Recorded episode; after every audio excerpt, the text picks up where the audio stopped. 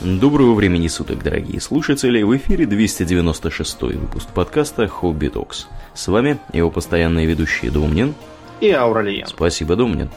Итак, от темы воинственной и отдаленной от нас по времени мы поговорим о более современных вещах, но не менее, нет, даже менее, я бы сказал, отдаленных.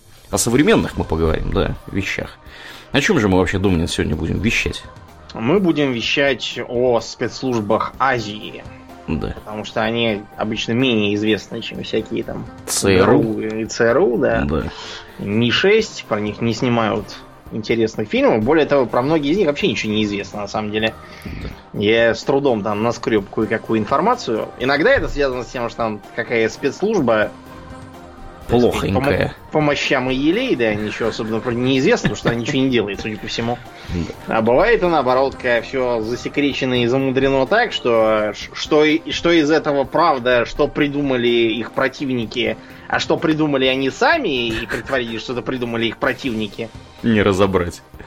Да, совершенно невозможно понять, кто, чего, почему, кому, кого. Все друг друга обвиняют, куча всяких странных операций. Да. Когда приезжают какие-то непонятные граждане, устраивают там взрывы, все все отрицают, все друг друга обвиняют. В общем, все это, все это сложно. Цирк, в общем, с конями, одним да, словом. Что, что более или менее известно и очевидно, про то постараемся поговорить. Остальное все сегодня на уровне предположений и догадок. Да. Я тут с удивлением узнал, встряну, эм, о том, что товарищ, который на Астанах-Мартинах катается в художественных фильмах британского производства, оказывается, его заманили в эс эс эс эр и убили.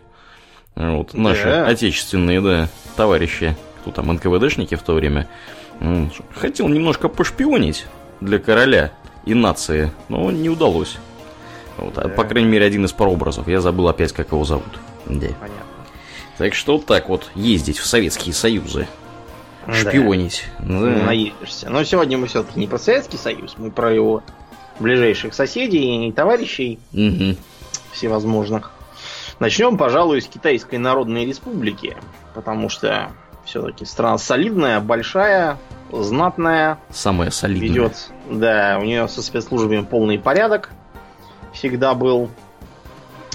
А, потому что начиналось э, все, все это китайская, э, китайская разведдеятельность э, с Главного управления по социальным вопросам. Звучит очень безобидно. Да.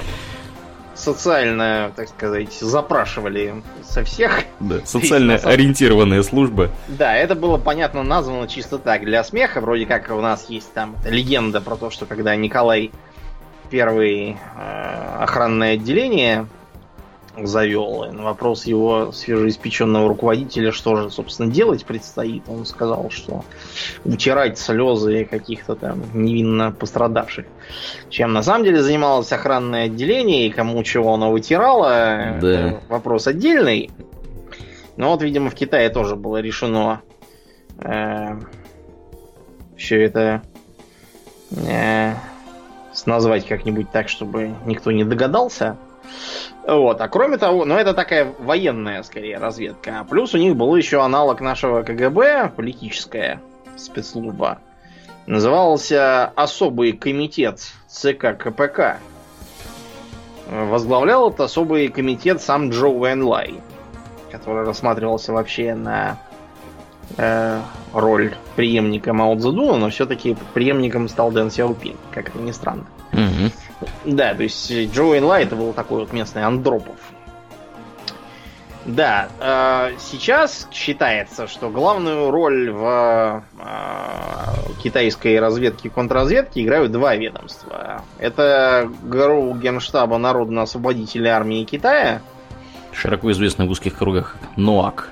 Да, НОАК. Это, вот, это аналог нашего гэ эр у. Предполагается, что у нее есть, значит, внутри нее группа по нелегальной разведке, подразделением которой является так называемый Осенний сад. Осенний сад? Какое поэтическое название? Ну, понимаешь, это же Китай, там все все утонченно и поэтично. Осенний сад занимается работой с Тайванем, чтобы Тайвань далеко не уплыл. Угу. От, да, потому что вот когда и Гонконг присоединяли, и Макао, а вот теперь на Тайвань тоже, э, они это называют воссоединение берегов Родины. Как, как-то так, да. Чем на самом деле занимается Осенний сад, есть ли он на свете или нет, неизвестно. Но вот ГРУ — это такое ГРУ довольно типичное, как у нас сейчас. Вот. Предполагается, что возглавляет его сейчас генерал Чен Юи. Но ходят слухи, что Чен Юи на самом деле уже два года как не глава, а там кого-то другого назначили, кого неизвестно. Видимо, когда этого выгонят там или он умрет, вот тогда и узнаем. Власти скрывают. Да, в Китае там все, власти скрывают. А политической разведкой и внутренними вопросами занимается Министерство государственной безопасности Китайской Народной Республики. Гуодзя Анчуаньбу, так называемая. Вот. И оно сравнительно молодое, его только в восьмидесятые годы и создали. Вот из этого самого управления по социальным вопросам, угу, которое мы упоминали. И оно занимается, в общем, чем только не занимается. Противодействие терроризму и национал-сепаратизму Ши. Да. Считается, что именно Министерство госбезопасности КНР устроило в Синьцзяне все эти лагеря, в которые всех уйгуров мужского пола собрали, взяли всех отпечатки пальцев, вот, анализ ДНК, и заставили подписать бумагу, что они всячески поддерживают политику партии, угу, правительства и лично товарища Си Цзиньпина. Да, ну, по слухам, там даже дальше пошли. Им там в том числе ведут, так сказать, разъяснительную работу, что быть с Китаем хорошо и правильно, вот, а бунтовать это плохо и нехорошо.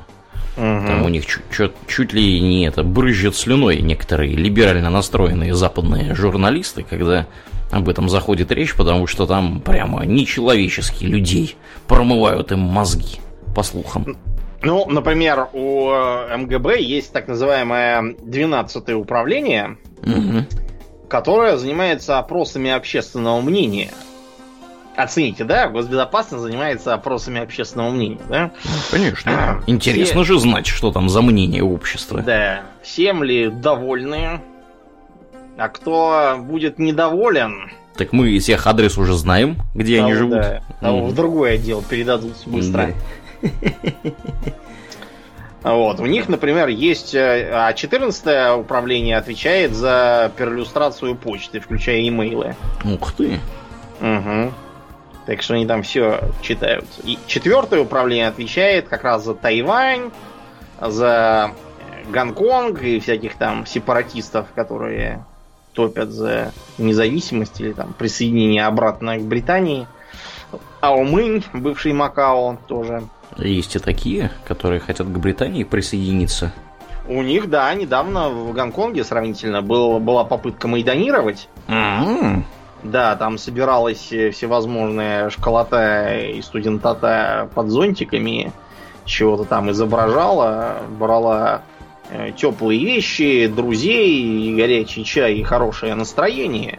Да. Как высказывался один афганский таджик в другой стране, где нет МГБ. Да, угадаю, все это проплатил Foreign Office, естественно. Ну, не знаю, что это проплатил. Факт тот, что там очень быстро МГБ всех подавило, они э, применили комплексную тактику. Значит, во-первых, они там стали глушить всю сотовую связь, там мобильный интернет и все такое. Э, тут двоякий эффект. Во-первых, они не смогут друг другу передавать э, шифровки. шифровки, да, потому что mm. в любой... В любой такой толпе там всегда распределены такие вот заводилы, которые друг с другом соединены через какие-нибудь там шифрованные приложения мобильные. Ну, конечно, вот, надо как-то организовывать все это. Да, вот они по сигналу начинают орать, подчиняясь тому, что они так расставлены в шахматном порядке, что-то одно орут, а остальные, как бараны, тоже начинают за ним повторять. Там. Так устроены...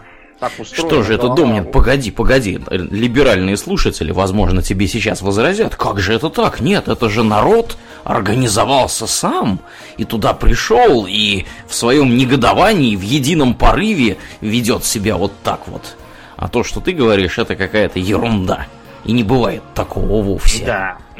Для справки, даже самая свободолюбивая толпа в тысячу человек будет в сутки производить более тонны дерьма. Вот. И э, это самое дерьмо надо э, вывозить оттуда. Каким-то и, образом. Потому да. что мораль будет резко деградировать, если вы не вывозите. Да, за какие-то деньги. Да, кто-то эти деньги должен давать. Так что если рассказы про то, что чем они питаются, то, что там выходят бабушки с пирожками, угу. это, это еще можно так-сяк э, представить, то представить себе бабушек, выходящих с ночными горшками, чтобы выносить дерьмо из-под протестующих целыми днями и неделями, вот это я уже верю несколько слабее. Вот на все бабки форен-офиса ощущаются работа. Mm-hmm. Ну вот, кроме того, вторая проблема то, что свободным и независимым манифестантам им без втыкания в мобилу, чтобы посмотреть там китайский пикабу или чего там у них, вот, им становится довольно быстро скучно, и они уходят домой, где интернет есть. Ну да. Вот. А, так что, да, майданирующих быстро разогнали. Ну и кроме того, в КНР уже давно и прочно установлен великий китайский фаервол. За это тоже отвечает МГБ, в том числе. Угу. У них есть, разумеется, свой Роскомнадзор отдельный, но вот МГБ тоже там бдит за, за всяким там в интернетах. Да. И называется все это поэтически «Золотой купол». Да. Который защищает граждан от тлетворного влияния Запада. Угу, да. Да, и вот так примерно они работают. У них есть э, свои научно-исследовательские заведения, свои производственные объединения. А кроме того, у них э, вот с началом реформы всякого такого МГБ плотно э, участвует во внешнеторговых операциях. У них есть специальное семнадцатое управление, в котором куча госпредприятий, занимающихся торговлей, тем всем. Вот, всякое продают, и это только то, что гласно, потому что у них есть еще и эм, негласные всякие агенты среди бизнесменов, которые, например, в Гонконге тоже. Эм, в Гонконге сильно облегчили вопрос воссоединения, угу.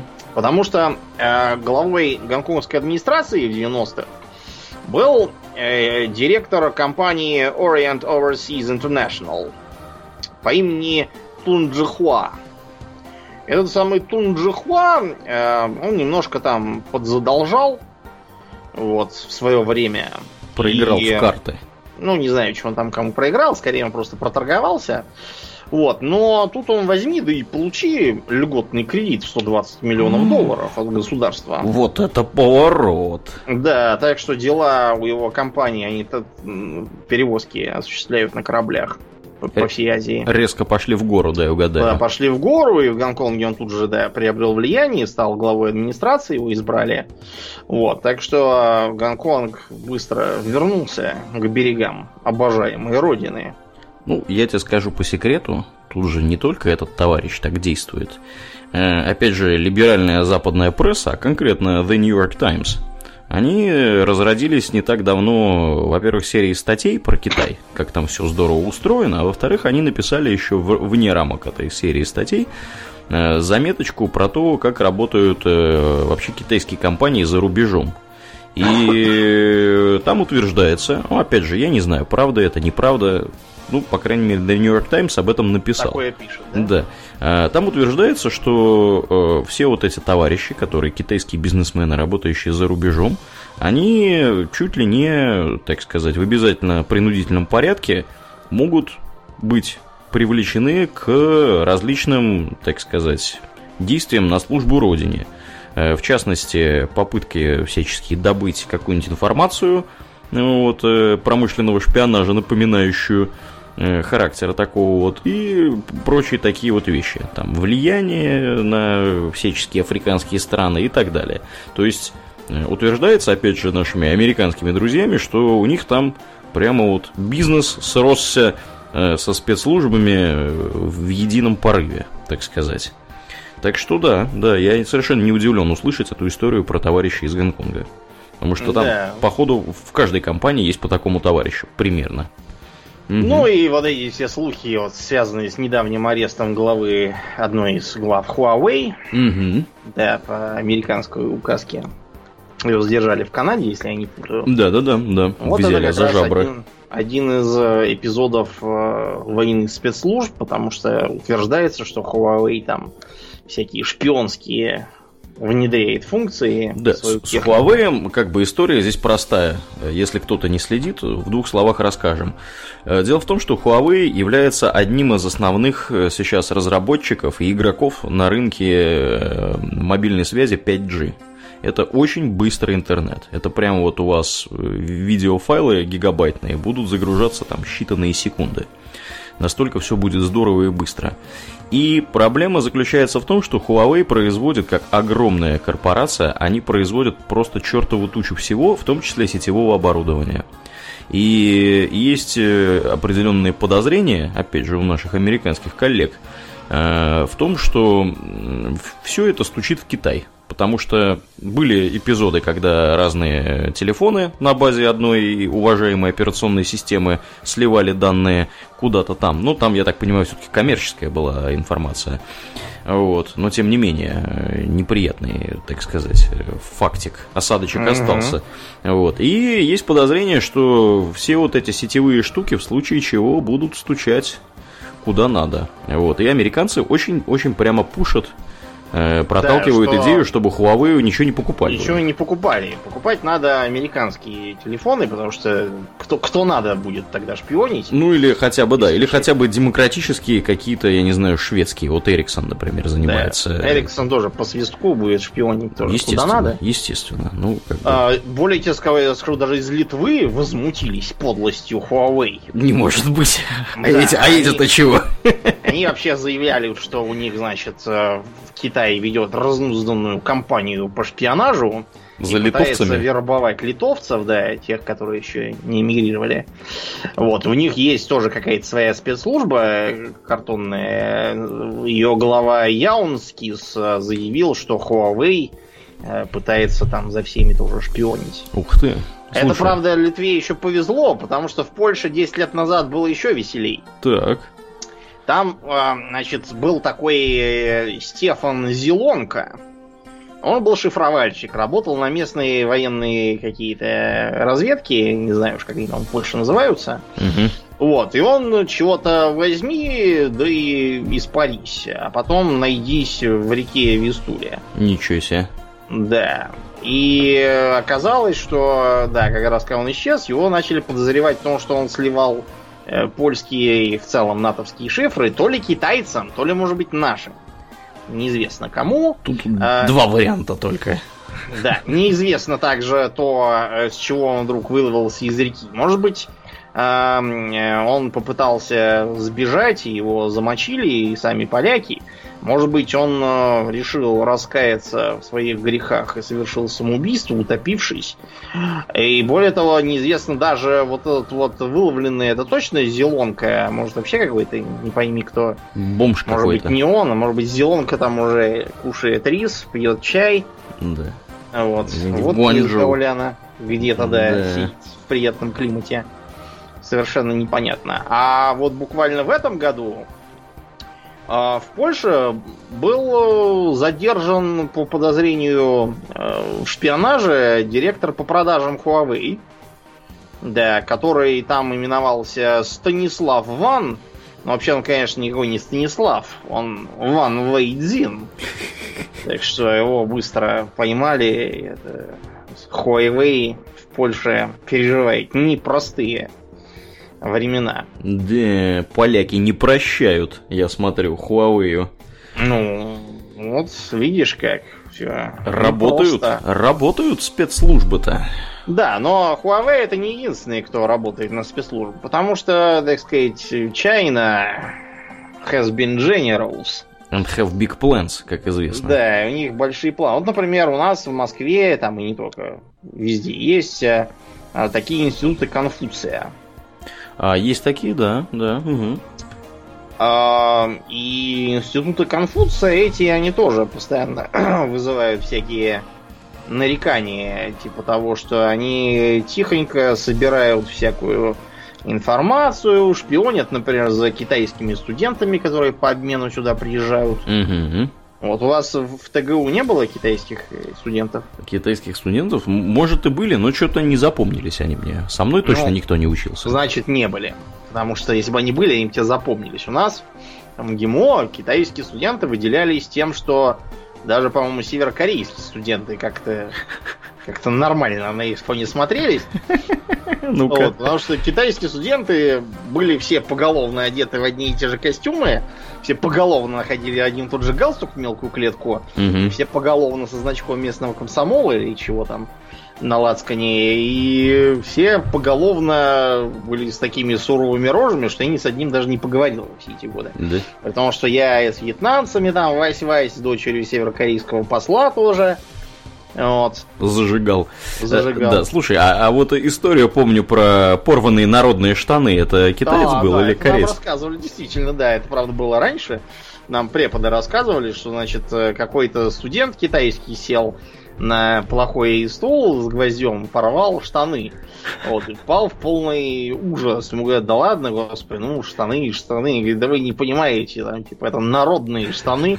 И он потом две недели подметал полы в посольстве. Вот, потому что ему тут доверила партия штаны. Да, а он а не он, уследил.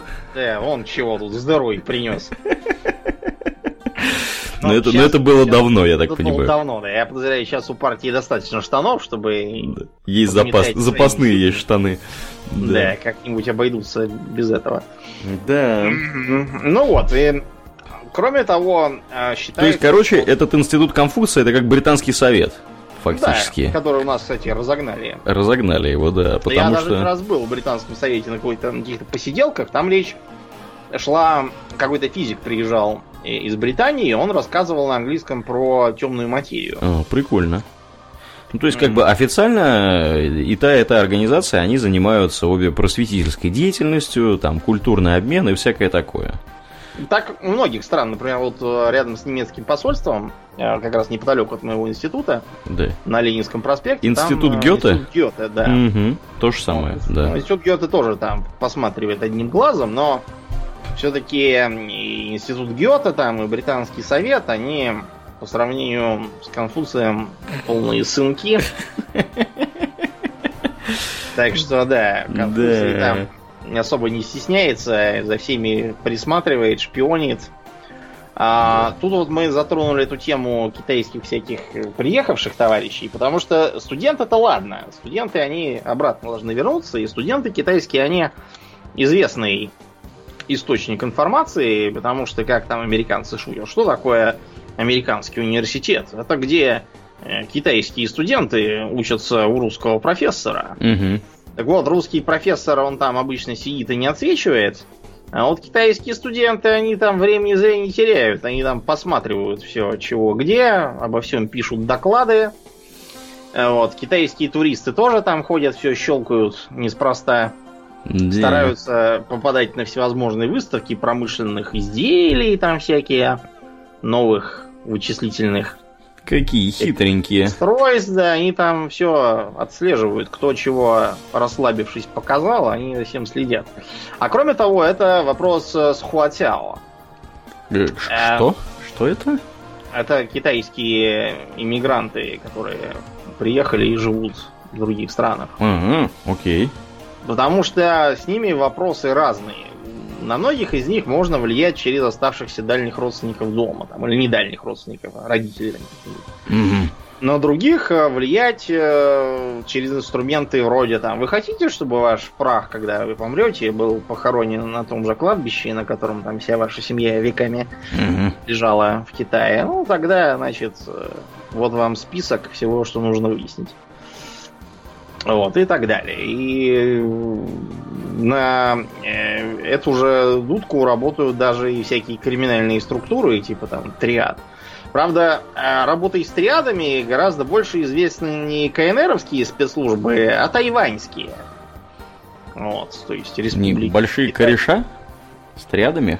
А потому что кто правящая партия, ну сейчас уже не она одна, я имею в виду основатель Тайваня, этого самого независимого, это Гоминдан. Да, да.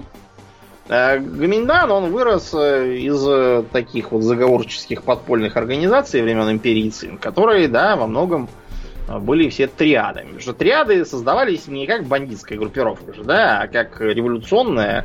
До сих пор у них при всяких там церемониях они разыгрывают типа такой косплей. Угу. Типа там, стой, ты входишь в крепость генерала империи Мин, той самой, которую уничтожили тогда маньчжуры, и типа за которую они должны были топить. Угу. Сейчас уже империи Мин и нету, и Цин нету, много чего нету на свете, но отряды остались. Осталась. Да. Да, и память тоже. Ну, в общем, и по этой причине, когда коммунисты захватили контроль над материком, триады решили, что тут уже особо не потриадишь. Да, в колхозе-то особо. И уехали кто в Гонконг, а кто вот на Тайвань. На Тайване такие были, знаешь, традиционалисты. Я смотрел художественный фильм «Монго». Угу. Да, там про такой район в Тайбэе. Вот там как раз бандюганы восьмидесятые годы, как раз перед... Э- перед установлением контактов с материком, где тоже начался капитализм государственный. И вот там показано, что типа престарелые авторитеты говорят, что пользоваться огнестрелом нельзя, там только кунг-фу можно применять, всякие там ножи и тесаки. Угу. Хотя это вообще проблема в Юго-Восточной Азии, в Китае и в Гонконге. Огнестрел трудно достать, и от него очень много вони выходит. Поэтому всевозможные мастера кунг-фу до сих пор пользуются большой популярностью для вербовки. Избивают дубьем всех. Да, бьют там руками, ногами, тесаками и так далее. Так вот, самым, наверное, потрясающим эпизодом стало убийство Генри Лю. Генри Лю отроду, конечно, был не Генри, он был Лю Йилан. Этот самый Лю Йилан пописывал там всякое в газеты и в книжки на Тайване. И пописывал он все что-то поперек линии партии гоминданской. И, и не боялся при этом ничего. Ну, он боялся, поэтому он собрал манатки и уехал в Калифорнию, решив, что... Там уж до него точно далеко, не дотянутся. Да, там до него не достанут. Вот. И понаписал он в том числе целую биографию про некоего Чан Чин Кво, эм, который сын Чана Кайши. Mm-hmm. Да, и тоже следом за папой президент бывший Тайваня. Mm-hmm. Вот, и написал он там гадостей всяких. Написал... Ну а что он еще мог написать? Ну, конечно, гадостей. Да, какого-то вот напрасленного просто всякую mm-hmm. возвел. Да, на людей, вот, на хороших. Да, на людей с хорошими лицами. Вот. Его там предупреждали, всякие целые адмиралы там приезжали, генералы, вот, и пытались привести его в чувство. Предупреждал. Вот. И в итоге в восемьдесят четвёртом году копался он там около своего гаража. И тут вдруг какие-то приходят два азиата, его бах-бах и застрелили. Вот так вот бывает-то. Да, в общем, их переловили, и выяснилось, что это члены местной банды так называемого Бамбукового союза. Что за союз такой? Ну, такой вот есть Джулянбан. Это одна из трех крупнейших триад на Тайване. Mm-hmm. десять тысяч бойцов в основном состоит из материковых китайцев, так называемых Уай Шэнжэй. Вот, и у них исторически очень хорошие отношения с Гоминданом. Они там вместе с ним как раз понаприехали на Тайвань. Почему они исторически как раз Уай Шэнжэнь, угу. Они тайваньцы, как бы природные. Их отец-основатель Король Селезень, это вообще историческая личность там. Король Селезень? Человек. Король Селезень, да. Настоящее имя Чен Чили. Окей. Кличка Король Селезень. В девяносто пятом он все. Сейчас его место занимает братец Белый Волк. По паспорту Чан Аньло. Угу. Это замечательная тоже личность. У него куча всевозможных ученых степеней. Вот, это такой симпатичный, интеллигентный дяденька в чистеньких и скромненьких таких одеждах. Вот, общительный очень, харизматичный, часто выступает на публике. Вот, в Новом Тайбэе он большой функционер в партии сторонников объединения Китая, чтобы, так сказать, воссоединить берега Родины, на выборах выступал.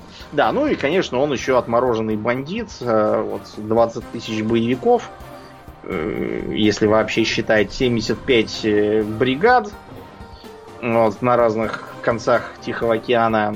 Такой. Я надеюсь, что он не слушает нас. Потому что к нам тоже могут приехать после твоих этих слов крепкие азиатские ребята. Ему, ему уже много, много чего такого говорили, вряд ли он что-то услышал о себе новое, интересное, да, сегодня.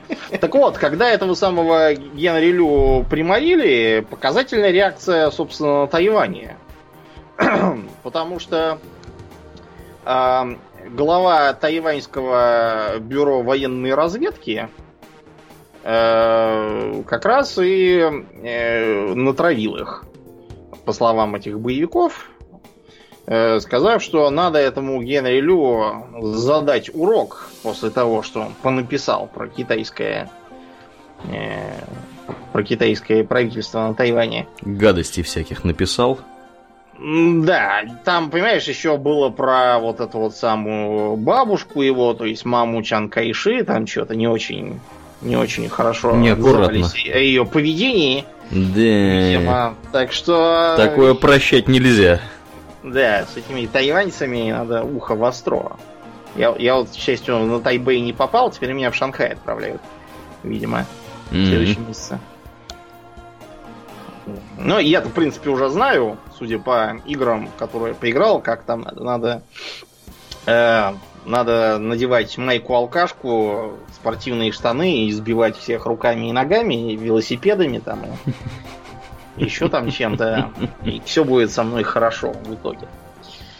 Да, ну так вот, в Китае э, это еще такая прямо-таки прозрачная и транспарентно-разведывательная структура, про которую вон все все знают, все везде понаписано, какие там где отделы, mm-hmm. кто где сидит. Вот, кто за что отвечает. Потому что, вот, например, понять, чем занимается японская разведка, сейчас невозможно. И если она вообще? Ну, нет, она есть. Называется Найкаку Дзёхо Тёсасицу. Прямо сокращенно... Тёсасицу? Или сокращенно просто Найтё. Да, это должно означать правительственные... какой-то кабинет, правительственное подразделение по разведке и расследованиям, как-то так. Вот, оно подчиняется премьер-министру японскому. Mm-hmm. У него даже есть свой сайт, но он весь на японском, я там ничего не понял, что они пишут у себя, какие-то, тут даже картинок нет никаких, его нарисовали чего-нибудь, я не знаю.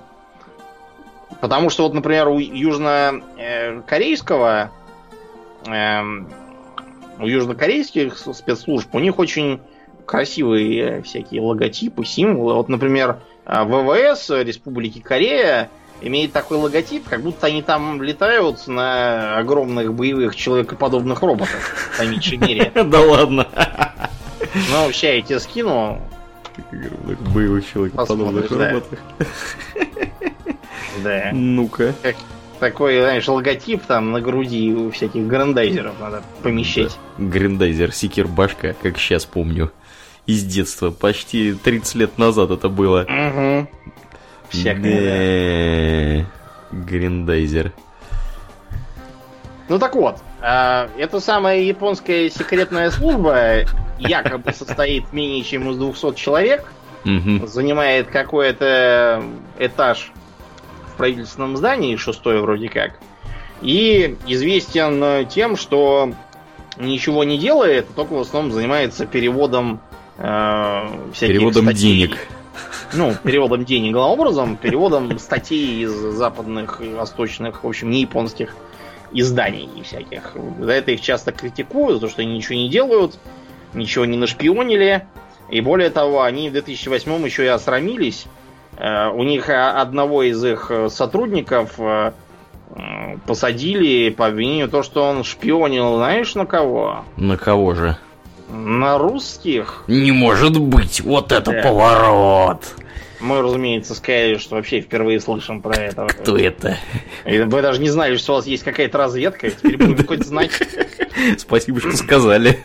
Да, это тоже вызвало ураган чувств в адрес этого самого Найтё, но что-то никаких положительных сдвигов не намечается.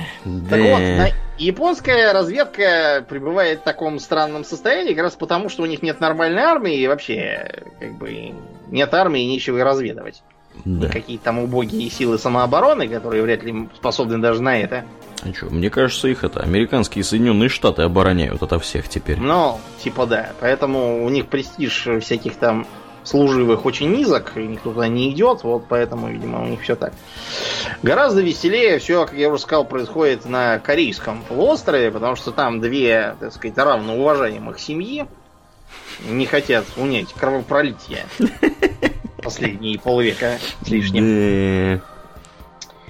Да, если с Южной Кореей там еще все так-сяк понятно, то с КНДР, разумеется, ничего не понятно.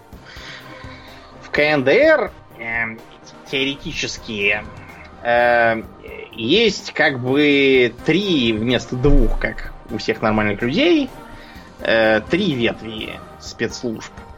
То есть э, обычно как там военная разведка и там какая-нибудь такая, либо политическая, либо там как ее назовете, внутренняя. Как там, вы раз... ее не назовете? Да, все равно она будет заниматься в том числе политическими противниками, всякими террористами. Ну, да. Вот, у них есть еще третья ветвь, у них так называемая партийная разведка.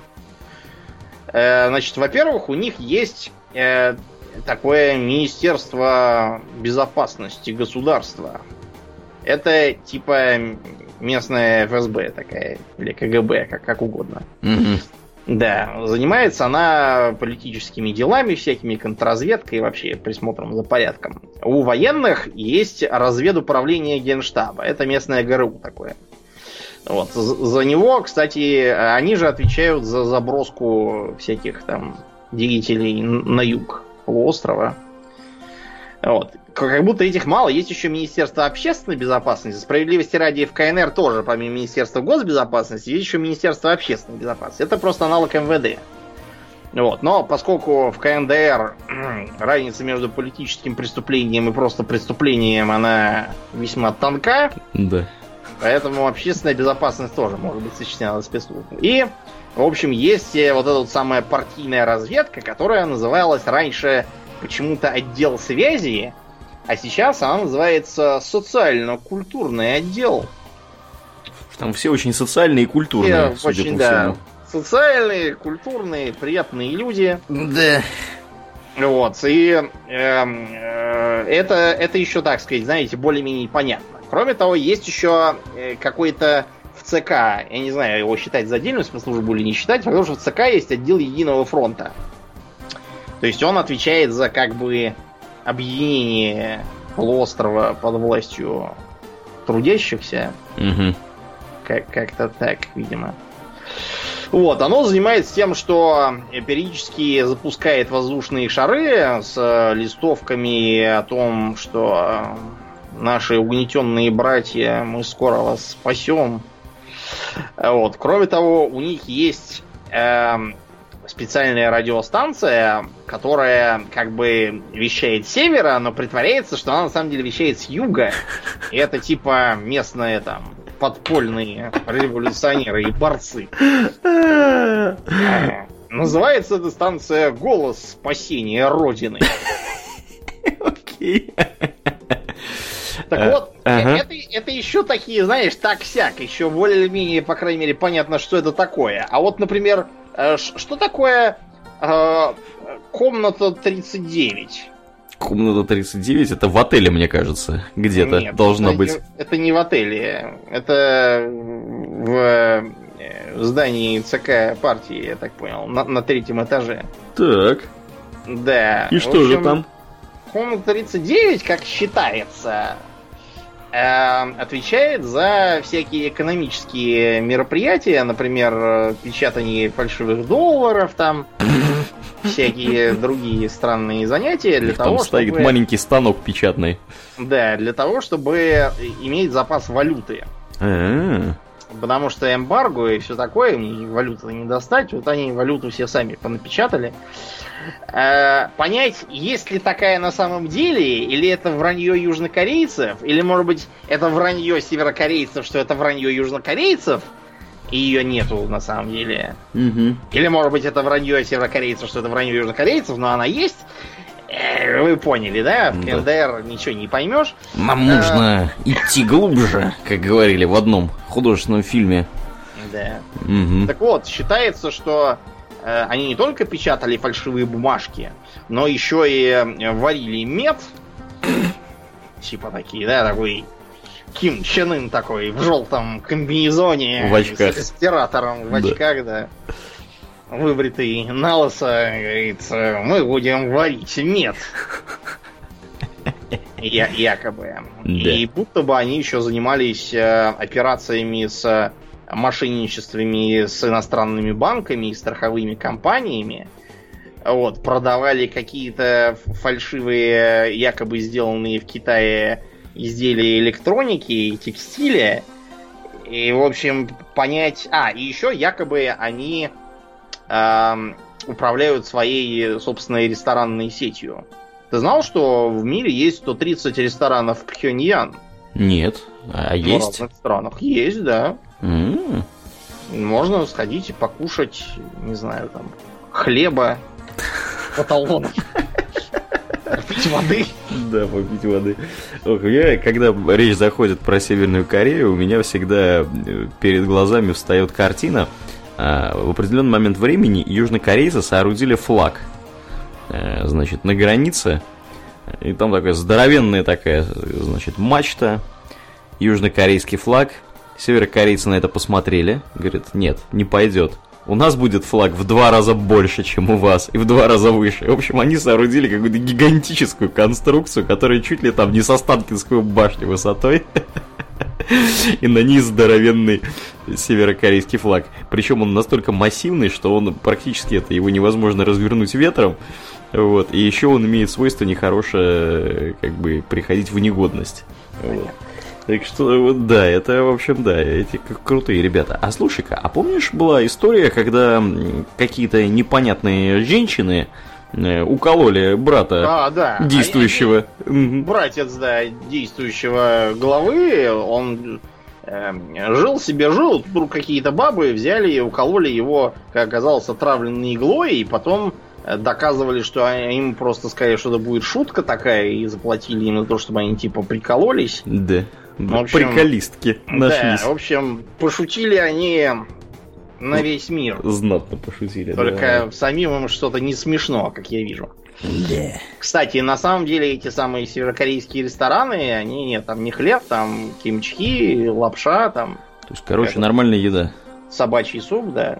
Надо посмотреть, может, и в Стокгольме есть такой. Нет, в Стокгольме нет. нет. Они в основном в Китае и в Восточной Азии. Есть во Вьетнаме. Ага. Есть в Джакарте, есть в Куала-Лумпуре, есть в Монголии, есть в Непале. Блин, что-то все далеко. Да, ну в общем... Да... А, нет, у них в Амстердаме ты можешь сгонять. А-а-а. Вот тебе через море перемахнуть там как да, раз... Да, да, вот в Амстердам я могу еще выбраться. А я, уж в Монголию... Если он, еще, если он еще не закрылся. Ну, в общем, факт да. то, что эти рестораны, это тоже прикрытие северокорейской разведки. Понятно. Этого самого то, кабинета. То есть можно, можно туда зайти и спросить, здесь продается... Славянский. Да, да. Здесь слав... продается корейский, чего там у них не слышно. Корейский. Серви... Сервант. Сервант. Секретер. Секретер, да, да, да, да, да, да. Да. А, есть еще так называемая комната тридцать пять. Слушай, у них там много комнат на третьем Полно. этаже, я смотрю. Полно. Я даже не верю, что это третий этаж. Это действительно третий этаж, они просто там... Угу. Вообще какое-то совершенно другое место. Подземный третий этаж. Считается, да, что это какая-то особо секретная разведка, которая занимается именно разведкой внешней. В том числе нас разведывает, там, японцев, ага. китайцев, американцев. И есть кибернетический отдел, комната сто двадцать один. Ого! Uh, да, и там сидят компьютерные всякие айтишники, вот, и взламывают там всякие южнокорейские сайты, вешают туда физиономию Ким Чен Ына, дидосят Sony Pictures. Да-да-да, тырят оттуда всякие фильмы. Да, чтобы Ким Чен Ын мог смотреть. И э, считается, что они... Как-то раз э, носовали вирусов на мобилки южнокорейцам. Носовали вирусов на мобилки? Крутые, крутые мужики, что сказать. Ну, вообще не надо думать, что северокорейские спецслужбы это прям такие все дурачки. Лопушилы. Да, которые только доллары печатают и варят мед. У них как-то раз было самое натуральное покушение на южнокорейского президента. Не может быть. Это на какого? Пак Чон Хи. А-а-а. Значит, генерал Пак Чон Хи — это личность интересная. Он был как раз тем, кто в конце шестидесятых, начале семидесятых, э, наконец позволил Южной Корее зажить немножко богаче, чем Северная. Угу. До этого Северная жила гораздо лучше, чем Южная Корея. Ну, конечно, там потому что, как бы для тех, кто не знает, до войны корейской вся промышленность была на севере, а на юге было, по сути, сельское хозяйство только. Да, ну, в общем, сельским хозяйством, полным там воровством, с этим Ли Сын Маном и прочим, там все было не очень весело, был жестокий режим, там всех массово расстреливали тоже. Вот, разумеется, все это были демократические расстрелы, поэтому они никого не интересовали. Угу. Но, в общем, в итоге к власти после очередного военного переворота пришел этот самый генерал Пак Чон Хи, который потом э, сложил, так сказать, военные, военный мундир. Убрал его в шкаф. Да, да. В шкаф, да. Сам стал просто гражданским президентом. Да, и стал проводить всякие реформы. Так вот, э, улучшение положения на юге и затихание там, политической борьбы, а борьба там была страшная, вплоть до, например, того, что какие-то студенты угнали БТР и ездили на БТРе по стране. Вот, в Южной Корее. Там все было очень сурово. Так вот, э, э, северокорейское руководство пришло к выводу о том, что надеяться на революцию и свержение южнокорейского режима больше нельзя. Надо принимать меры. Надо, да, принимать меры. Тем более, что в шестьдесят седьмом году, когда это было решено, в шестьдесят восьмом году исполнено, э, был как раз очень удобный момент. Было очередное обострение войны во Вьетнаме. Американцы там бегали, высунув язык, роняя пену. Угу. И дело для них выглядело не очень красиво. Поэтому северокорейцы решили, что если они немножко повоюют там у себя, то американцы не рискнут, э, увязнув в одной войне и проигрывая ее, еще во вторую такую же влезть. Вот еще похуже. Так что э, Ким Ир Сен призвал приготовиться помочь в борьбе наших южнокорейских братьев.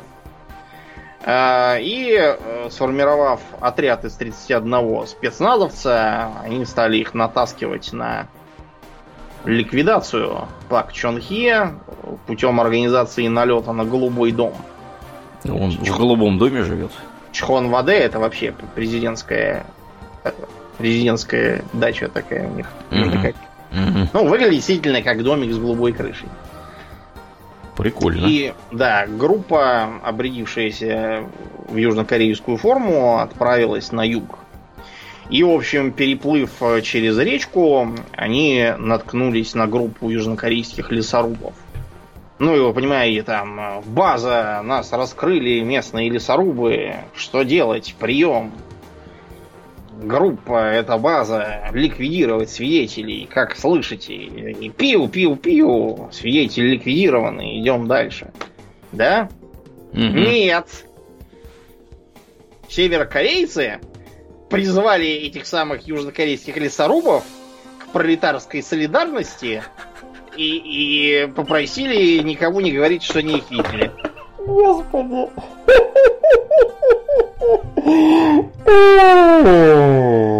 Ну, да. Они дают. Да, в общем, ребята, э, в спецслужбах не должны служить клоуны. Да.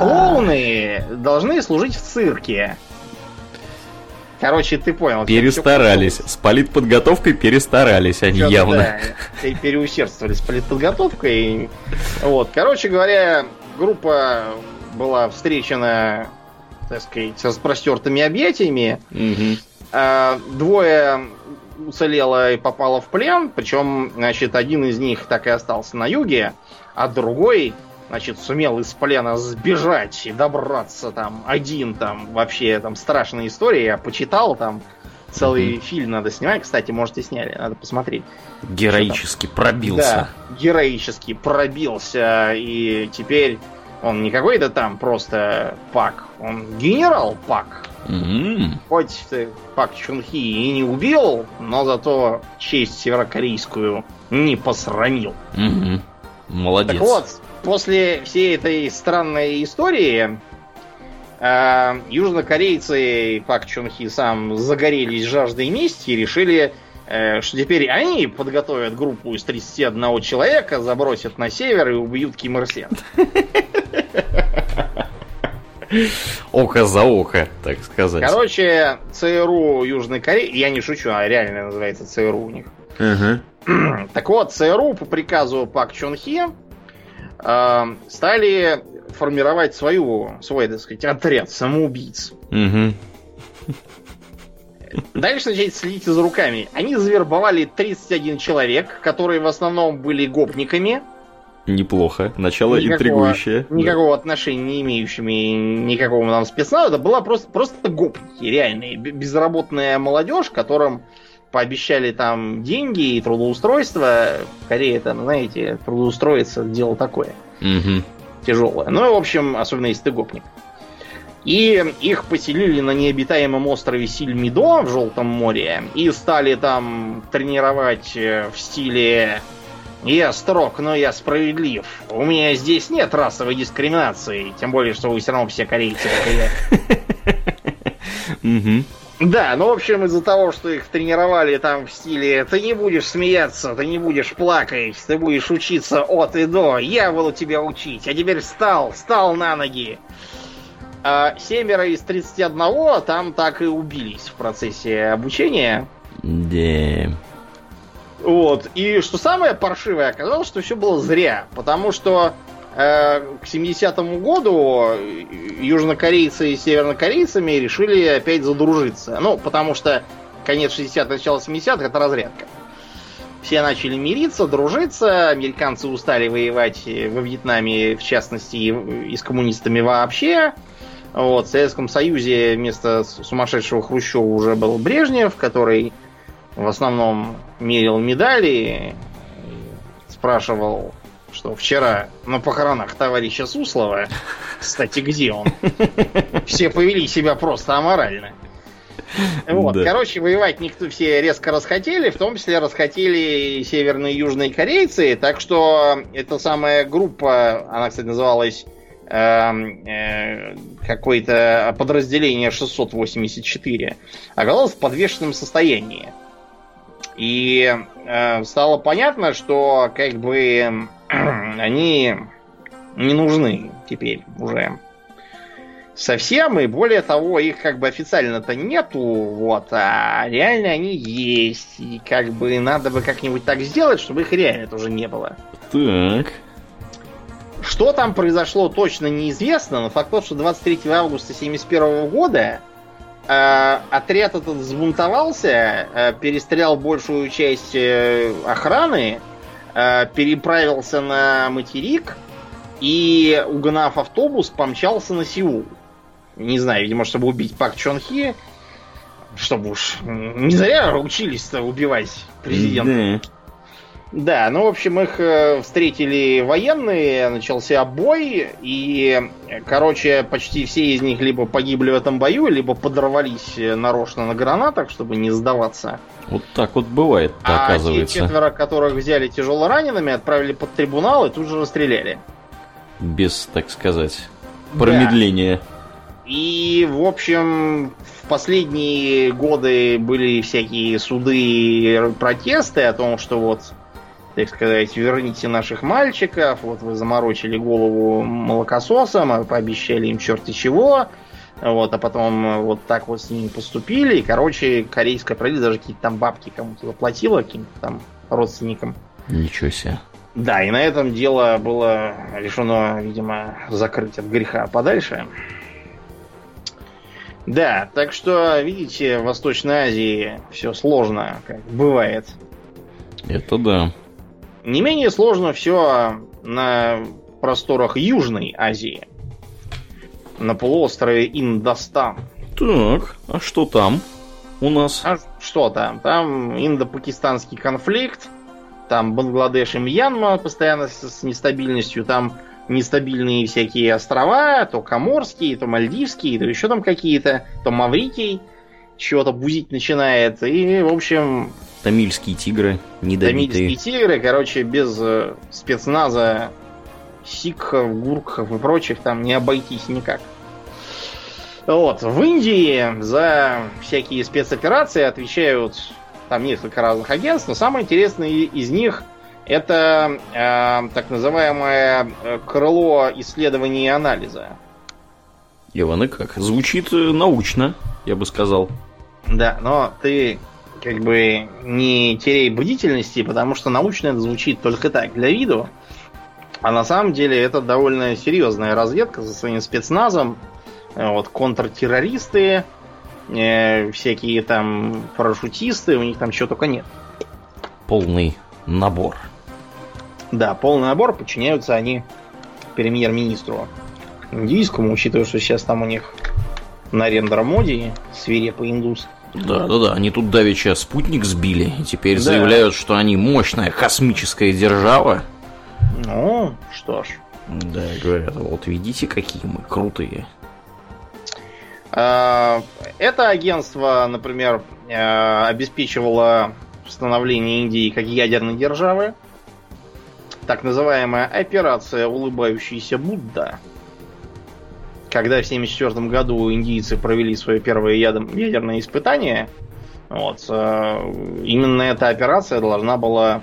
заниматься, во-первых, помощью при разработке, во-вторых, охраной секретов и э, удержании мирового сообщества и вообще всех, кого можно, в невидении. Mm-hmm. Потому что значит, тут, тут же начнется вой, что это распространение ядерного оружия, да как, да почему. Да, распространять ну, вообще-то нельзя. Нельзя, да, но Индия сказала, вам нельзя, вы не распространите. Вот как хотите. А кроме того, они действуют э, за пределами Индии. Например, э, как-то раз э, на Маврикии э, произошел очередной переворот. Э, там правил какой-то местный типа коммунист условный, которого пытался свергнуть его архивраг э, Пол Берингер. Какой такой подлец. Седо- седоусый дедушка такой. Mm-hmm. Да, ну вот он, они запросили помощи у Индиры Ганди. Индира Ганди сперва решила отправить просто военных и флотских. Но военные и флотские тут же вцепились друг другу в горло и говорили, это, мы хотим быть главными, потому что мы армия, и нас будет лежать основная тя- тягость бою. Теперь это нет, наше расследование. Да, нет, мы, потому что поедете вы на кораблях, и без нас вы все равно никуда не доберетесь. Короче говоря, Индире Ганди... было влом их мирить, она вместо этого попросила как раз крыло исследований и анализа. Преследовать и проанализировать, что там, как там. Да, все, все это устроить. Так называемая операция Лалдора. Лалдора, неплохо. Да. Лал это, по-моему, красный на, на, на местном, да, на местном языке. Угу. Да, короче говоря, они, э, они занимались... Э, занимались тем, что провели там идеологическую диверсию, и кризис там как-то решили. Я не помню, как именно, этим уже дальше не они занимались. А, кроме того, был интересный случай, когда там просто на границе Индии и Пакистана, где Кашмир как раз вот недавно произошли всякие неприятности, угу. Там есть такой ледник Сиачен. Ледник этот был очень нужен. На самом деле никому он не нужен. Просто, понимаешь, это вот вопрос престижа такой скорее. И пакистанцы э, запланировали отправку туда спецназа на этот самый ледник. У них есть так называемые черные аисты в Пакистане. Mm-hmm. Местный спецназ, они же бордовые береты. Мы по них тоже немножко поговорим. Так вот, пакистанская разведка капитально лоханулась. Они не провели проверку, у кого они покупают э, зимнее снаряжение. А оказалось, что они покупают его у той же компании из Лондона, у которой его покупают и индусы. Как удобно. И индусы про это тут же узнали и говорят: так, подождите, какую это зимнюю местность они собрались тут в Пакистане в своем? Это они на ледник лезут. Да, у нас тут только одно место. Да. Да, ну не одно, просто это было самое вероятное место. Так что, когда пакистанцы туда добрались, индийцы уже сидели там и хихикали. Пили чай. Да, пили чай или что они там пьют. Молоко священное. Угу. А также индийские спецслужбы принимали участие в разрешении кризиса на Мальдивских островах. Там в восемьдесят восьмом году, оставшись совершенно незамеченным ввиду того, что в мире вообще наступил рок-н-ролл в этом году, надо вам сказать, завербованные боевики из тигров освобождения Тамилы Лама решили поучаствовать в перевороте на Мальдивах. Почему бы и нет, действительно. Да. И, короче говоря, чтобы этого не допустить, потому что эти тигры и Тамилы Лама — это мутные персонажи совершенно. Да.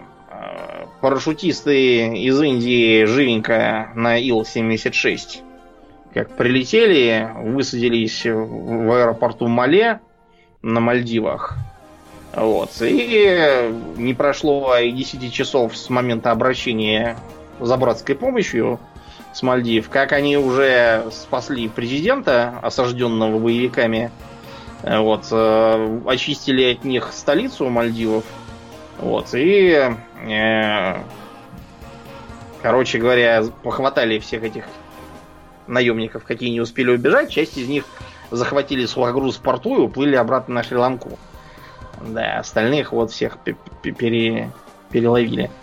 Безобразников. И, между прочим, их в ООН отдельно похвалили, Индию и эту ее крыло анализа, за то, что они внесли вклад в стабильность региона.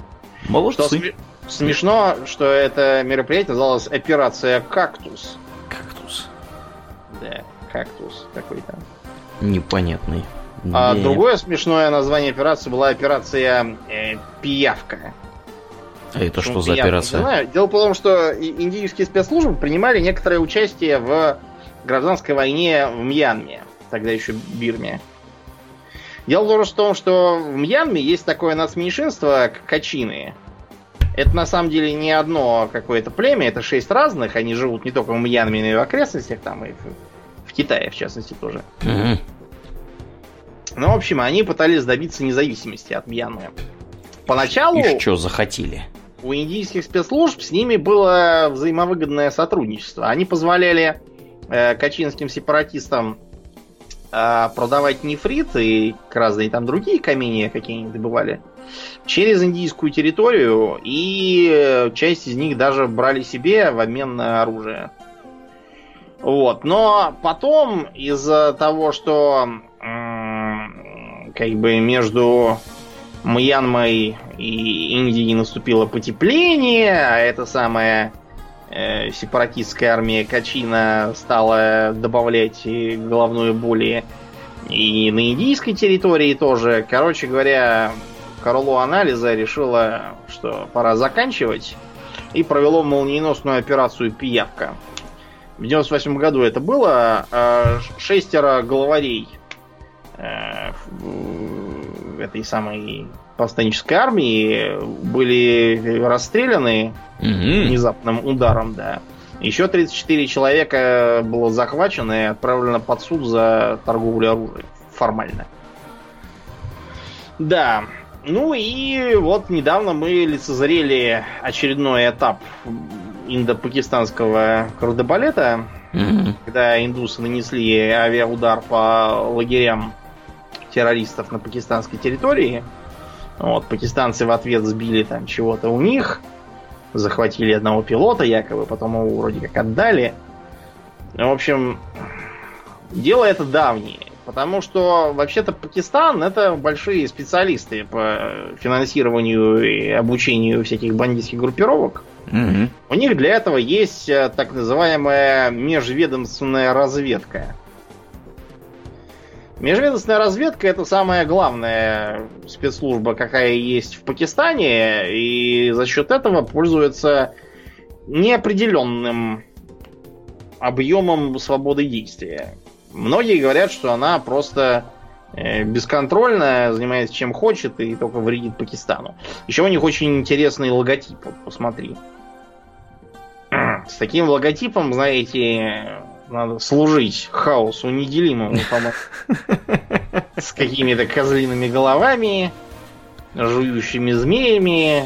Да, что-то они, мне кажется, перемудрили с логотипами.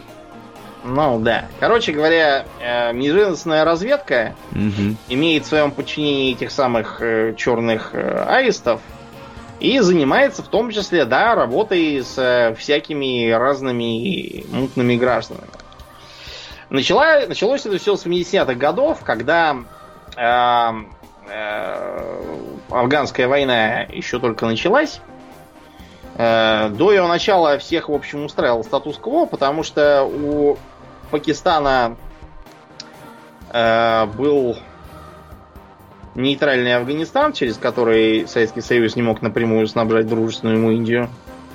А Советский Союз все устраивало, потому что его Среднеазиатские республики были отделены от враждебного Пакистана нейтральным Афганистаном. Но потом, сами знаете, что произошло. Все начало эскалироваться, так что к восьмидесятым годам пакистанская разведка уже плотно сотрудничала с организацией «База данных». База по-арабски, данных? Да, по-арабски «База данных», знаешь, а, как бы... Аль-Каида Лиль-Биянат. Именно так, да. Ну, или можно просто Аль-Каида. Для краткости. Там, для краткости, да. И там с этих пор пакистанцы подружились с одним саудовским бизнесменом. Угу. В строительном своим... бизнесе, который был. Да. Усама бин Ладен такой был. Вот, и они, благодаря помощи, в том числе Саудовской Аравии и США, поддерживали маджахедов в Афганистане, поставляя им оружие отовсюду, откуда только можно, вот, поставляя добровольцев, деньги, разрешая на своей пакистанской территории создавать тренировочные лагеря там всякие. Да, так что большое спасибо Пакистану. Да, сердечное. Да, за это. Понятное дело, ни КГБ, ни КХАД, это тогда была афганская спецслужба, не собирались просто так на это смотреть. Вот, тем более, что пакистанцы там вообще совершенно в наглую себя вели. Они, например, сумели завербовать Мансура Ахмеда.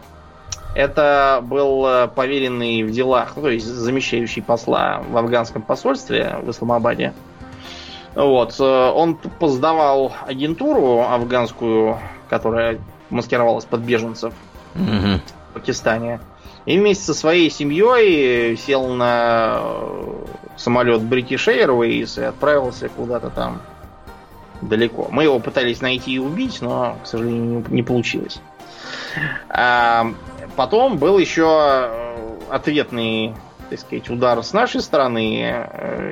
Дело в том, что пакистанцы-то проспали совершенно в восемьдесят восьмом году нашу совместную КГБшно- КГБшно-кхадовскую операцию. Сначала в восемьдесят седьмом была проведена серия терактов по разным местам Пакистана и убито в общей сложности триста двадцать четыре пакистанца. Сколько не пакистанцев, не сообщается. Это КГБшники и хадовцы удружили, чтобы они не думали, что они тут единственные могут спонсировать террористов. А в восемьдесят восьмом году пакистанский президент генерал Зия Ульхак, который как раз был большой закоперщик поддержки маджахедов, полетел в самолете, да и взял и упал. Считается, что это была совместная тройная операция. С одной стороны КГБ и КХАД, а с другой стороны крыло анализа из Индии, которым этот Зияуль-хак тоже был поперек горла. Никто не хотел его живьем оставлять. Да. Ну и вообще, Зияуль-хак, он и дома тоже особо не стеснялся. Например, у межведомственной разведки есть еще внутреннее политическое подразделение. Помнишь, у них была такая премьер-министр Беназир... Не премьер, а президент Беназир Бхут... А нет, она как раз премьер-министр была. Да, да, по-моему, она премьер-министром была, да. Беназир Бхутто. Была такая, да. Была еще популярная шутка, там, что какого-то пакистанского мальчика, какой-то там дипломат американский спросил: а вот ты хочешь тоже стать премьер-министром? А он говорит: не хочу, это бабья работа. Да. Так вот, Беназир Бхутто... Кстати, тоже убитая. Опять же, тоже непонятно кем, кто и куда смотрели спецслужбы, и не они ли помогли, неизвестно. Угу. Да, факт то, что у нее было два брата. Акробата. Да, вот. И э, один из этих братьев по имени Шахнаваз, он в восемьдесят пятом обретался на французской ривьере. И отдыхал себе спокойненько. Никого не трогал. Да, и вот э, попивал там винцо, да, кушал там, не знаю, устрицы, угу. чего еще, двадцать шесть лет было. Вот, и вдруг что-то ему, ему поплохело, он возьми да и, и помри. Бывает что такое, если интересно, винцо да, попивать. Да, Зияуль-хак ненавидела семейство Бхутто. Вот, тут же приказал опубликовать э, серию статей, где говорилось, что этот самый Шахнаваз умер то ли от передоза, то ли от цирроза, то ли еще от чего-то такого. Угу. Да, на самом деле сейчас считается, что это его как раз они отравили. Приморили мужика. Да, приморили мужика специально, чтобы воздействовать на семью Бхутту и отбить у них охоту лезть в Пакистан. Да, так что такая непростая жизнь пакистанской разведки, и рано или поздно они, что мне как-то мне подсказывает, доиграются. Да, ну тем более, что Индия это, конечно, гораздо более крупное государство, и Пакистан спасает только то, что у них есть ядерное оружие. Да, не дураки же они. Не дураки же они, да. При том, что они это ядерное оружие изобретали в большой спешке, потому что у индусов-то оно уже было. Если мне не изменяет память. По-моему, да, там как раз так было. Там было так. Тут, понимаешь, им еще помогал Китай, потому что Китаю как раз Индия поперек горла, у них там даже война была небольшая. Да, они друг друга очень не любят. Да, а вот с кроме... Пакистаном у них сердечные отношения. С Пакистаном, да, у них сердечные более-менее отношения, они им как раз много чего поставляли. А вот э, с Ираном у Пакистана отношения совсем не сердечные. Совсем никакие. Да, потому, ну, с семьдесят девятого года, когда настала Исламская Республика Иран. Угу. Во главе с аятоллами. Дело просто в том, что... Э, после того, как победила революция и Шаха изгнали, Хомейни решил не останавливаться на построении теократии в одной, отдельно взятой стране. Вот. Вместо этого он заявил претензию на проведение такого же мероприятия вообще везде, где есть шииты. Mm-hmm. Да, главным образом это, конечно, Ирак, где большинство шииты. Mm-hmm. А вот эта претензия была на советский тогда еще Азербайджан. И дай угадаю, вот. Нашли шиитов в Пакистане. А, да, в Афганистане тоже нашли. Вот, нашли, разумеется, шиитов в Ливане, сформировав так называемую партию Господа, она же Хизбулла. Да, нашли их в, на просторах Аравийского полуострова. Это в Йемене. Там хуситы угу. сейчас воюют. Вот это э, Саудовская Аравия, где как раз основные нефтеносные регионы на севере страны, рядом с заливом, там живут в основном шииты. Иваны как? Да, так что, в общем, Иран резко разонравился всем своим соседям из-за всего этого. И соседи тоже старались ему всячески гадить, равно как и другие там политические силы. Есть, например, до, до сих пор где-то там в Лос-Анджелесе, по-моему, базируется э, некая загадочная э, группа каких-то там, э, сейчас тебе скажу, как они называются, э, Королевское собрание Ирана. Королевское собрание? Да, ну шахское, видимо, имеется в виду собрание. Mm-hmm. Это какие-то там белые мигранты местные, которые сейчас сидят в Америке.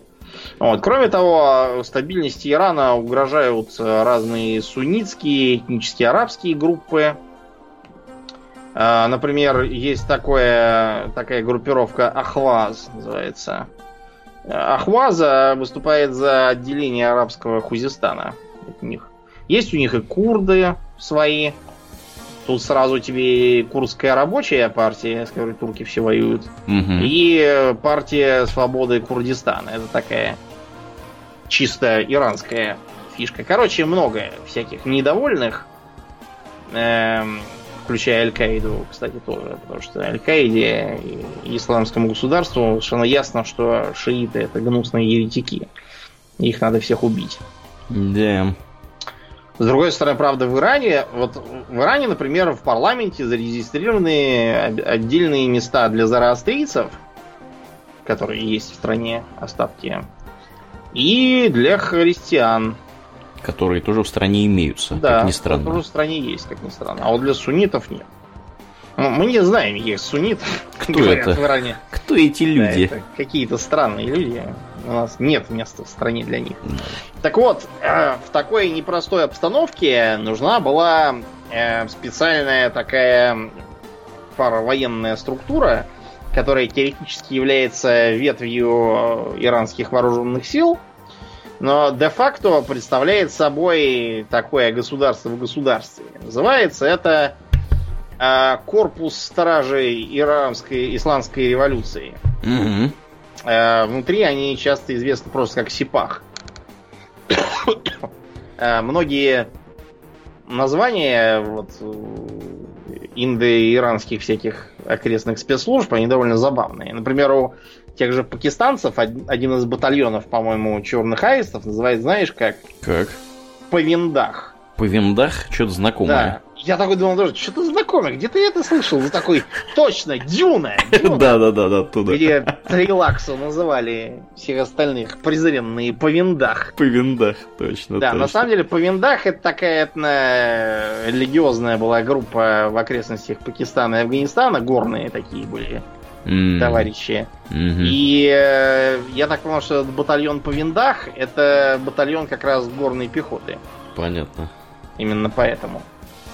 Так вот, да, это сипахи, то есть по-персидски просто типа солдаты, воины, как бы. А корпус этот представляет собой, я уже сказал, государство в государстве, у него там чего только нет. А, например, у них есть такая, такое как бы народное ополчение, подчиненное именно этому корпусу, называется басидж. Басидж, предполагается, что это такой какой-то вроде комсомола какого-то, такие непонятные штурмовые отряды, mm-hmm. вот, которые теоретически должны в случае опасности быть призваны, а также вообще там типа народные дружины, э, всякие парады там проводят, мероприятия, гоняют диссидентов и так дальше.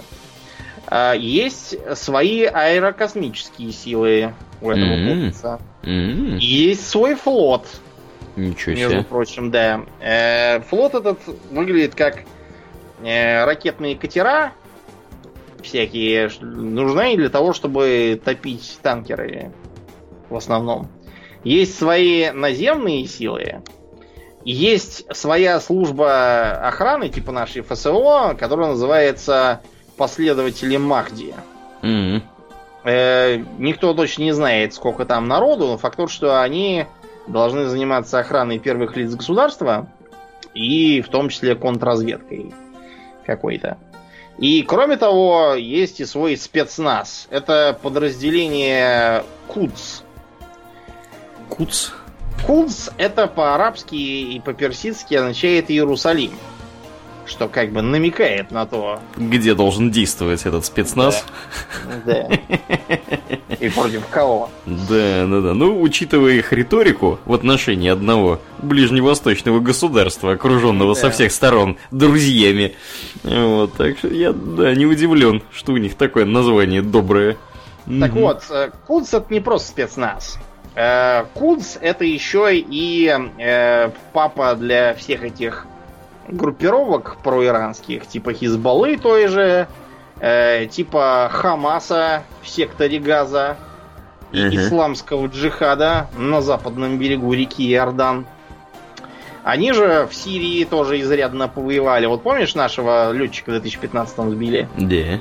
Турки. Так вот, э, несмотря на то, что поддержка с воздуха оказывалась нашими, на земле основную часть работы выполнил как раз корпус этих самых Кудс. Да, ну да, да. Так, а там, собственно, корпус стражей Исламской революции, они регулярно в новостях всплывали. То там куча генералов поубивались какие-то, то еще чего случится. Так что я так понял, что там у них прям серьезно они участвовали.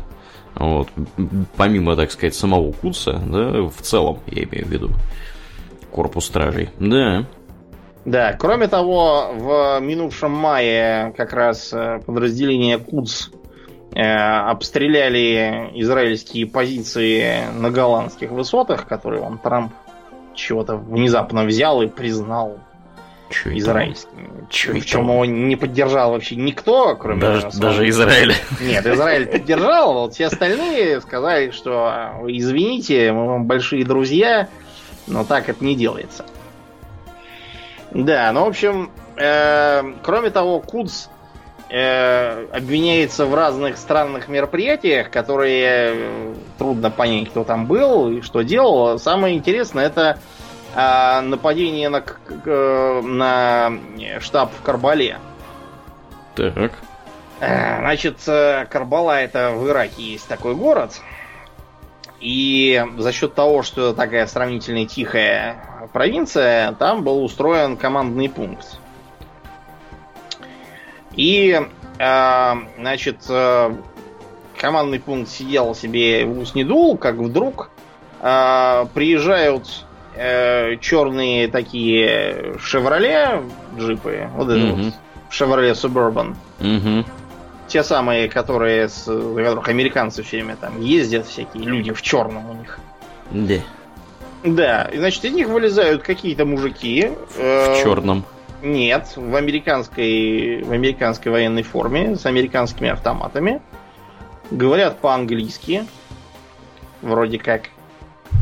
Э- ведет их даже какой-то блондинчик. На самом деле в Иране найти блондины — это дело не такое уж трудное. Такие есть. И рыжие есть, и светловолосые. Ну, это большая страна, конечно. Там кого угодно можно ну, найти. Да, персы все-таки, они скорее, скорее... Да, у них такой интересный вид. Короче говоря, они проехали через блокпосты, на которых новосозданные иракские бойцы стояли и не разбирали. Едет на черном, едет по-английски, значит, американец. Приехали, взяли внезапным ударом этот самый штаб, захватили врасплох американских солдат, перестреляли всех, кого смогли, вот, после чего уехали. Неплохо. Да, предполагается, что это как раз произвел корпус стражей, по крайней мере, американцы сразу их за это обвинили и заявили, что это была попытка повлиять на американцев, когда те захватили в Ирбиле пятерых иранских военнослужащих. Так вот, разумеется, Иран объявил, что это все высосанная из пальца брехня. Конечно, и ничего не признался. Тут, правда, надо сказать в защиту этого корпуса стражей, что про них действительно всякой абсолютно смехотворной брехни рассказывают вот в постоянном режиме. Например, как агентство France Press, так и Аль-Арабия, так и Jerusalem Post. Вот, э, все заявили, что якобы у Ирана есть связи с Аль-Каидой, Вот. И, в общем, чуть ли не они там самые главные террористы. Ребят, Аль-Каида, а теперь Исламское государство, это фанатики-ваххабиты. Ваххабиты считают шиитов за недочеловеков, которых надо всех убить. Каким образом шиитский Иран может иметь с ними какие-то связи, кроме как, не знаю... Да, я затрудняюсь. Наведение баллистических ракет в связи. Угу. Вот, неизвестно. Это надо быть просто совершенно невежественным человеком, который... А, ну вот Джордж Буш-младший в конце своего президентского срока выступил с гениальной совершенно речью. Я могу сказать уверенно, что подразделение Кудс, часть иранского правительства, произвело сложные самодельные взрывные устройства, которые повредили нашим войскам. И я бы хотел повторить, я не знаю, получил ли Кудс приказ из высоких эшелонов правительства или нет. Но я говорю о том, что непонятно, что хуже, что им приказали, они сделали, или что им не приказали, они сделали. И поэтому мы продолжим защищать свои войска. Говорить, что эти утверждения провоцируют Иран, это просто неправильный, неправильная характеристика решения Верховного Главнокомандующего делать необходимое для того, чтобы защитить наших солдат. И я продолжу так делать. Приказывал ли Ахмадинежад, тогдашний президент, Кудсу это делать или нет, я не думаю, что мы знаем. Но мы знаем, что они там есть... где там, ничего не пойму. Я намерен сделать что-нибудь с этим. Я попросил наших командиров сделать что-нибудь с этим. И мы будем защищать наши войска. Я не думаю, что мы знаем, кто взял трубку и сказал: Кудс, э, идите и сделайте. Но мы знаем, что это важная часть иранского правительства. Как, как, как этого дурака избрали? Поток ну, сознания, на мой взгляд. Сказать, да. Да. Чушь какую-то порят. Да. Ну вот такой вот, да, интересный, э, интересный у них э, отряд, причем они э, прославились в том числе э, боевыми столкновениями как в Афганистане, так и в самом Пакистане. Сами это, конечно, отрицают, но пакистанцы, по-моему, довольно четко доказали, что и оружие пришло из Ирана, и э, бойцы, и местные шиитские ополчения тоже вооружаются ими же. В Ираке они присутствуют на севере, потому что там живут шииты. Да. И говорят, что пять лет назад они даже умудрились э, сбить какой-то израильский беспилотник. Потому что этот беспилотник шпионил за их ядерным объектом. Они очень такое не любят. Да, они очень такое не любят. А кроме того, у них, помимо всех этих воинственных занятий, у них есть еще и всякие мирные, условно, мероприятия. Вот почему я говорю, что они государство в государстве. Например, у них есть своя строительно-инженерная компания. У них есть своя нефтяная компания. Uh, у них есть uh, всякие развлекательно-курортные тоже uh, заведения. Есть свои благотворительные организации, которые там типа спонсируют ветеранов войн, всяких там бойцов, шиитских деятелей, пострадавших от ваххабитов, вот, и тому подобное. Короче говоря, очень интересная такая структура, и очевидно, что в современном Иране корпус стражей играет одну из самых первых ролей, совершенно вытеснив из фокуса общественного внимания, собственно, иранскую армию, которая где-то там далеко и никому не известна. Да, некоторые, возможно, даже и не в курсе, что у них есть армия. Что она есть, да. Но вот, видите, Восток какое дело тонкое. Это точно. При этом Саудовская Аравия, спонсирующая кучу всяких террористов по всей планете, считает, что корпус стражи — это террористическая организация. А чего же они тогда их не спонсируют? У меня вопрос. Ну, а это плохая террористическая организация. Негодная, да, да. Они Н- только не, правильные. Не всех терроризируют, да. Ну ладно, достаточно сегодня. Азия большая, спецслужб там много. Мы постарались тех, про которых хоть что-то можно сказать с некоторой долей уверенности. Да, про кого мы хоть что-то знаем. Да. Потому что вот. Про многих мы не знаем ничего. Да. Ну что, и на этой оптимистической ноте мы будем подбивать бабки.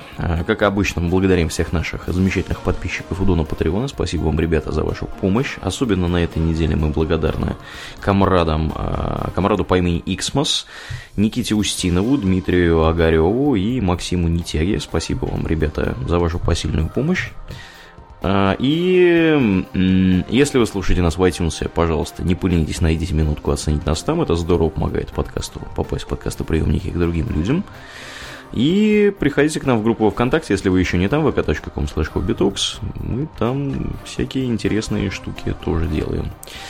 А на сегодня у нас все. Мы будем плавно переходить в после шоу. Я напоминаю, что вы слышали, слушали двести девяносто пятый выпуск подкаста Hobby Talks, и с вами были его постоянные и бессменные ведущие, не двести девяносто пятый, двести девяносто шестой выпуск mm-hmm. подкаста Hobby Talks, и с вами были его постоянные бессменные ведущие Домнин и Ауралия. Спасибо, Домнин. Всего хорошего, друзья.